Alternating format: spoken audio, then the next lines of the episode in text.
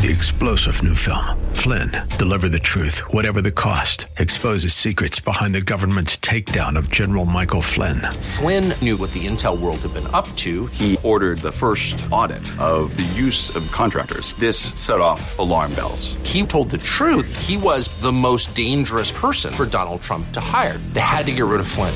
Flynn, deliver the truth, whatever the cost. Available now. Watch it today. Go to salemnow.com. Salemnow.com.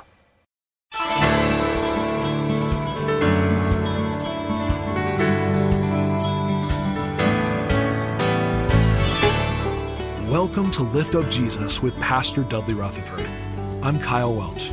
We are here every weekday at this time to share the good news of Jesus and to lift up his name to this city. No matter if you are listening right now from your car or at home or in your place of work, we believe that today's sermon from Pastor Dudley will be a blessing to everyone. So if you can, get out your Bibles and let's join Pastor Dudley right now with his message. I want to do something. This is a fun little exercise. You can do this right in your house.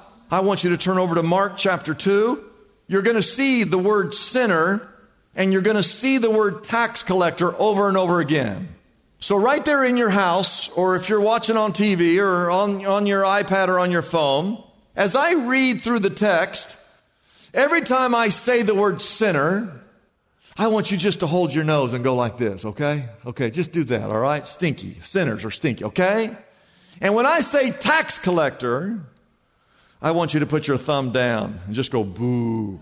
Mark chapter 2, verse 13, we're looking at Jesus' devotion to the sinners. Verse 13, once again, Jesus went out beside a lake, and a large crowd came to him, and he began to what? To teach them. Verse 14, as he walked along, he saw Levi, the son of Alphaeus, sitting at the tax collector's boo, booth. Follow me, Jesus told him. And Levi got up and followed Jesus. Verse 15.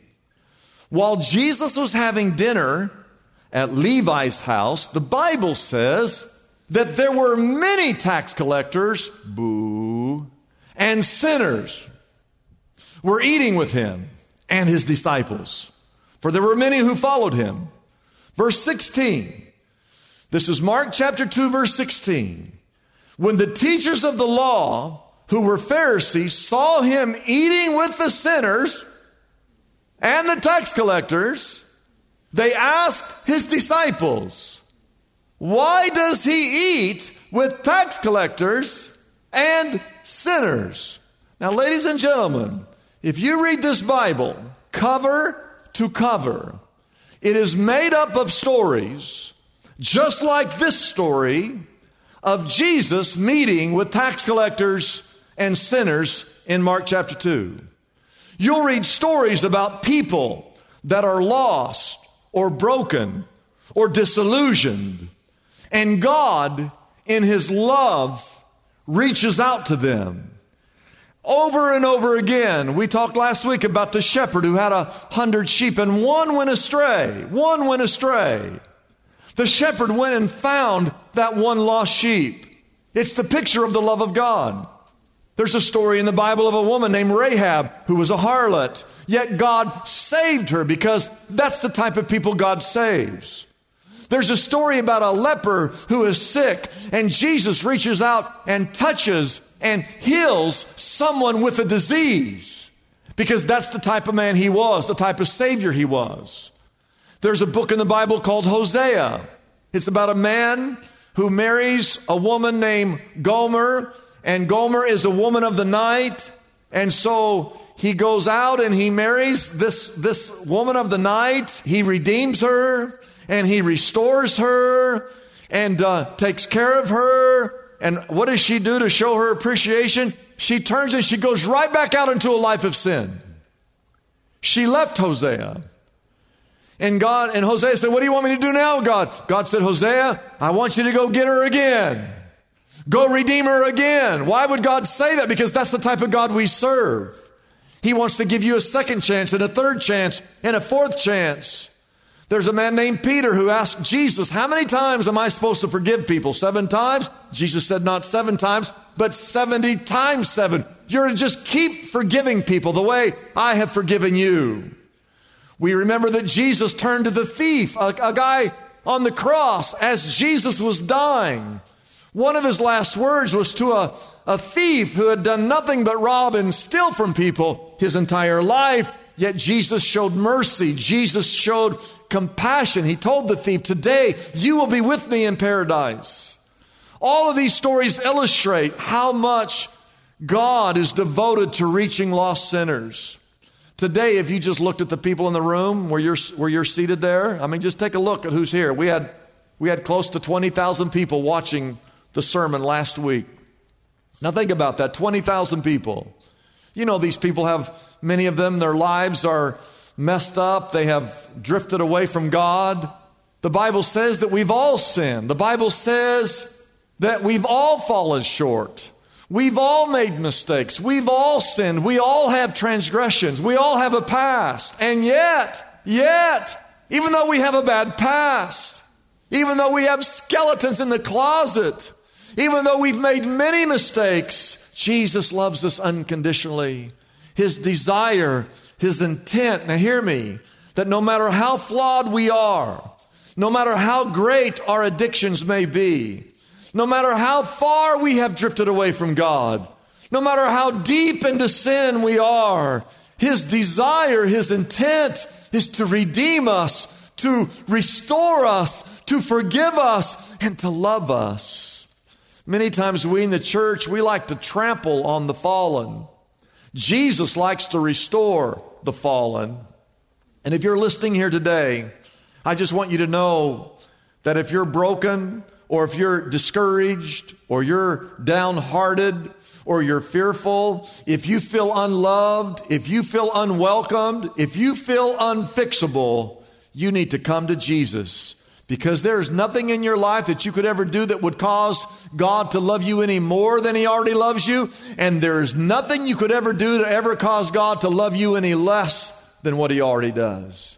He loves you unconditionally. I want you to go back and look at verse 15, Mark chapter 2. There's a couple more verses. Look at verse 15. We read this once already, but there's one word in verse 15 that's in there two times. And it's the word many. Look at verse 15. While Jesus was having dinner at Levi's house, the Bible says there, there, weren't just a few tax collectors and sinners. The Bible says there were many tax collectors and many sinners that were eating with him and his disciples. For there were, here it is for the second time, there were many who followed him.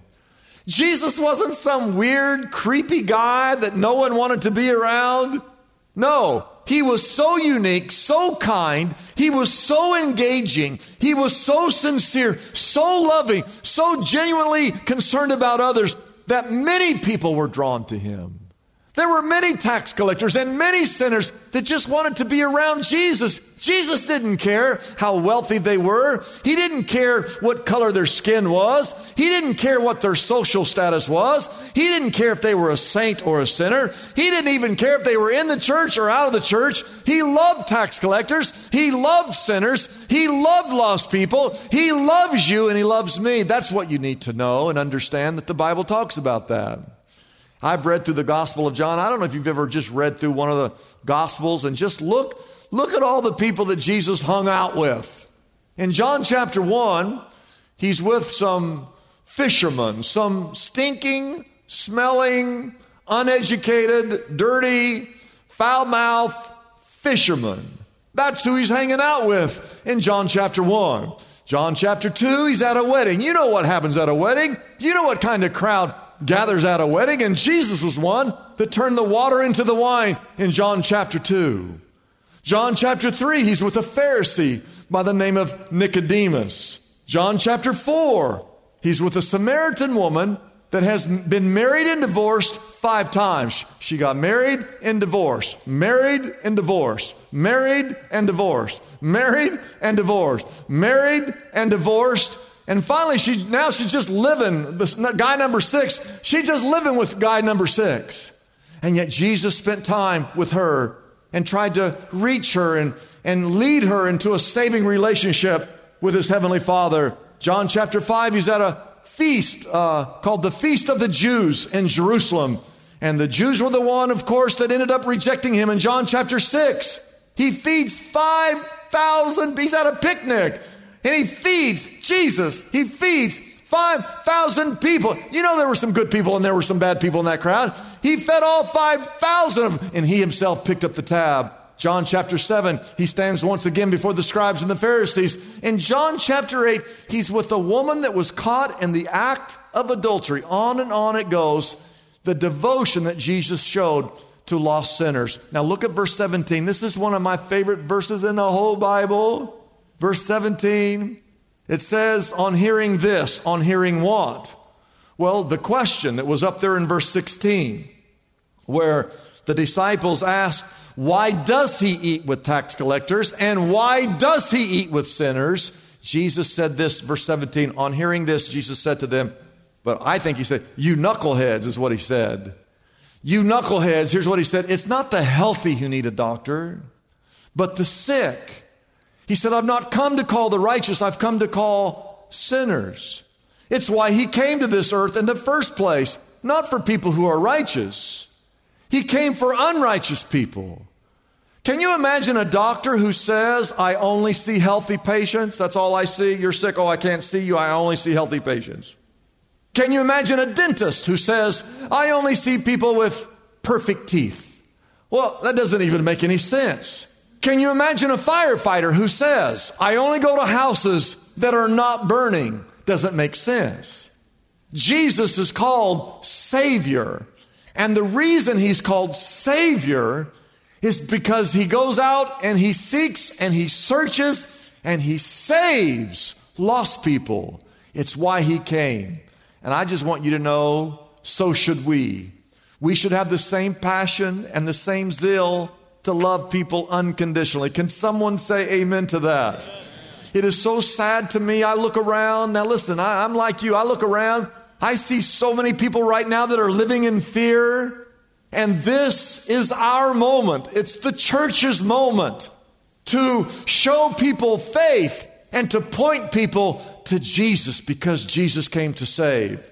All I hear are people complaining. I hear people worried. I hear people that are upset. And, and, and what we need to do is to serve and to love and to pray and to be the hands and feet of Jesus to this city and to this world that is hopelessly lost during this moment. You know, the average church, the average church. Now, if you come to Shepherd, you're not a part of an average church. The average church, the normal church in America, has less than one convert per year. Less than one convert per year. Now, here's what that means. Here at Shepherd, we'll have a thousand people that are baptized just about every year. We have a thousand people. Now, if we have a thousand baptisms, that means that there are a thousand churches that don't have a single convert. Not a single convert. Think about that. If we have a thousand, that means there's a thousand churches that don't have a single convert. If the average is less than one convert per congregation, I want you to write this down in your notes. The church is the only business that can go out of business and stay in business. I want to say that to you again. The church is the only business that can go out of business and stay in business. Listen, the goal, the Great Commission for the church is to take the gospel to every man, every woman, every boy, and every girl. I want to tell you again when the church stops showing compassion and mercy for the lost, then it quits being the church. When the church stops loving and reaching out to the unsaved, then it ceases being a church. When the church only cares about saved people, then it stops being a church and it becomes nothing but a social club. Listen, don't ever say to me, it's so hard for me to be a Christian where I live. It's so hard for me to be a Christian where I work. It's so hard for me to be a Christian at my school or around my friends. Brother, that's exactly where you're supposed to be. Has it ever dawned on you that God in heaven picked you? He selected you. He chose you to be a witness to be a testimony to His grace, to His love, and to His mercy to every single person you come in contact with. And all God's people said, Amen and amen. So, three reasons why I know He loves me unconditionally. Number one is the declaration of the Scriptures. Number two, when I read Jesus' devotion to sinners. But here's number three the death of the Savior. When you think about the death of the Savior, when you think about what Jesus did on that cross for you and for me, you can't help but know that He loves us unconditionally. John chapter 15, verse 13 says, There's greater love has no one than this, that he that laid down his life for his what? For his friends. Read that verse again, John 15, 13. Greater love has no one than this, than he that laid down his life for his friends. And I, I suppose, you know, that's true. I, I, I think there's some husbands watching right now.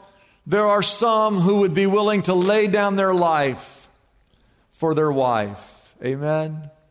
I think there's some mothers and there's some women listening right now. You would be willing to lay down your life for your children if need be. Oh, and there might even be some siblings out here who would be willing to lay down your life for your fellow sibling. Not me, but maybe you. Oh, listen to me. The Bible says, Greater love has no one than this, than someone who would lay down his life for his friends. You know, it's like a friend. Now look at Romans 5, verse 7. It says, Very rarely will anyone die for a righteous man, though for a good man, someone might possibly dare to die. But look at Romans 5, verse 8. But God demonstrates his own love for us in this that while we were still sinners, not his friend, while we, we were still sinners, that Christ died for us. Christ died for us. Ladies and gentlemen, all you've got to do is look at the cross and know that when Jesus went to that cross, he was beaten, he was stripped, he was mocked, his beard was plucked, they spit in his face again and again. The Bible says they beat his face so bad, not that his face no longer looked like a man, it says that he no, he no longer even looked like a human being. He was beat that bad. And then he goes to the cross and he drives those nails. They drove those nails through his hands and through his feet. They put a crown of thorns upon his brow. They thrust that spear into his side. And when Jesus died on that cross, you have to see that when he died on that cross, that he died for you. Christ died for us. He died for you. In other words, we should have had to have died. We should have had to be nailed to that cross because we were the ones that committed the sin. But God loved us so much that he was willing to give up his one and only Son that whosoever believeth in him shall not perish, but shall have everlasting life. I want you to look at this picture. This is a, a mom and a dad, Gary and Mary Jane, and they have a girl named Andrea, and Andrea was 11 years old. This is in the newspaper. I, I actually was reading the newspaper and found this article myself. Andrea, this 11, she's 11, this 11 year old girl, she had cerebral palsy. Now, they say that she was a straight A student. And they say that she was a bright student that everybody loved her, but she had cerebral palsy. She couldn't walk. She was bound to a wheelchair. And this is a true story that happened several years ago. Her mom and her dad decided they wanted to put her on a train so that she could experience what it's like, you know, to move and they put her on a train that went across uh, the southern states, that went across what's called the Alabama Bayou. And as that train, the mom and dad and that girl, they were on that train and they were, they were going down the railroad tracks. There was a bridge or a, an accident of some sort. And there was a train wreck. And at the time, it was the largest ever train crash in the history of Amtrak at the time. And the railroad car that had this little girl and mom and dad, it went off the track and it turned sideways and the railroad car was completely submerged underneath the murky Alabama bayou water. That train, that train car was submerged on its side and underneath the water. Now, if you read this article, and I have it here in my notes, the mom and dad perished in that train accident. But that little girl, Andrea, lived. Now, how did she live? She couldn't even walk. She's in a wheelchair. They had her on that train just to experience what it was like to be on a train. Well, when that train, that railroad car, fell off the railroad track and turned sideways and submerged, there was a window that was open. And somebody, they don't know who, somebody lifted that little girl up out of that window. Complete, the, the car is submerged. But someone inside that railroad car was lifting that little girl up out of that window. And as she was up out of that window, someone saw her and reached down and rescued her. And in this article, in this article, Andrea, they asked her what happened. And Andrea said, I, I don't know what happened. She said, Someone lifted me out of that window. She said this. She says, I don't know who it was, but I think, I think it was my mom and my dad. And when I read that article, I wanted to say, Andrea, Andrea, Andrea. It's not that I think. I know, I know, I know it was your mom and dad that lifted you out of that window.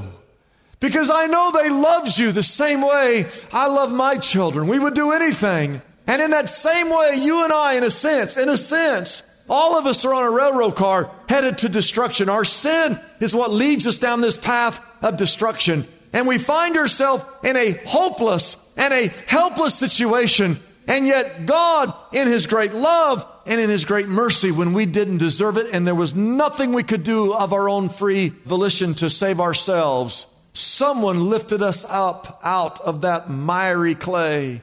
It was the Lord Jesus Christ who died on that cross so that you and I could have everlasting life. Amen, amen, and amen.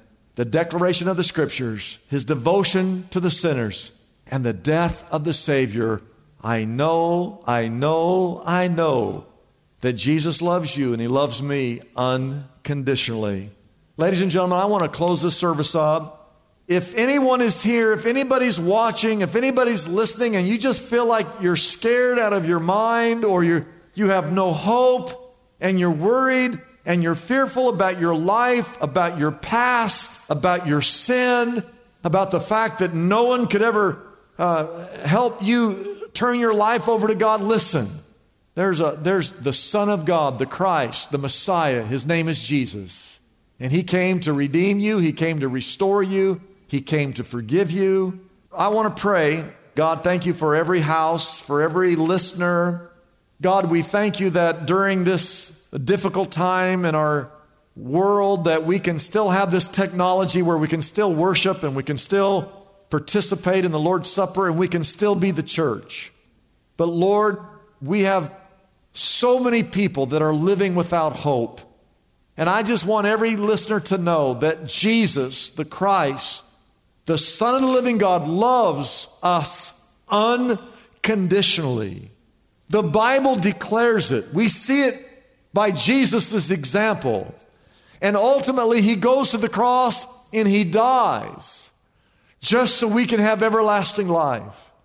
And if anyone again is listening that they do not know Jesus or they do not have a saving relationship with Jesus Christ, oh Lord God, help them today to put their faith and their trust in you and in you alone, oh God.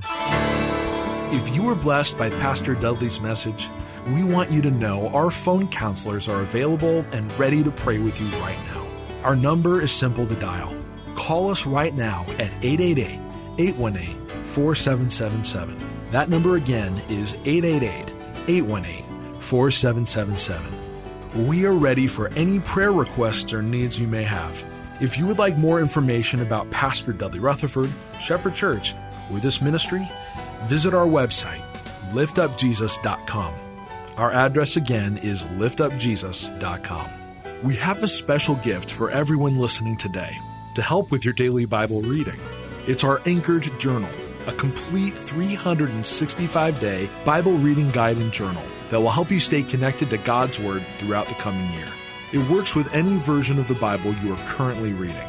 The Anchor Journal comes in a choice of colors and can be yours right now for a gift of any size to the Lift Up Jesus ministry.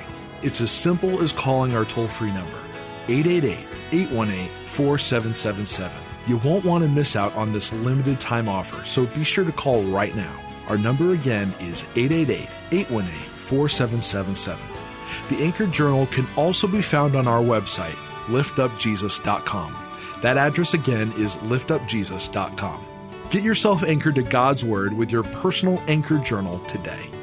I'm Kyle Welch, inviting you to join us tomorrow at this same time as we again lift up Jesus with Pastor Dudley.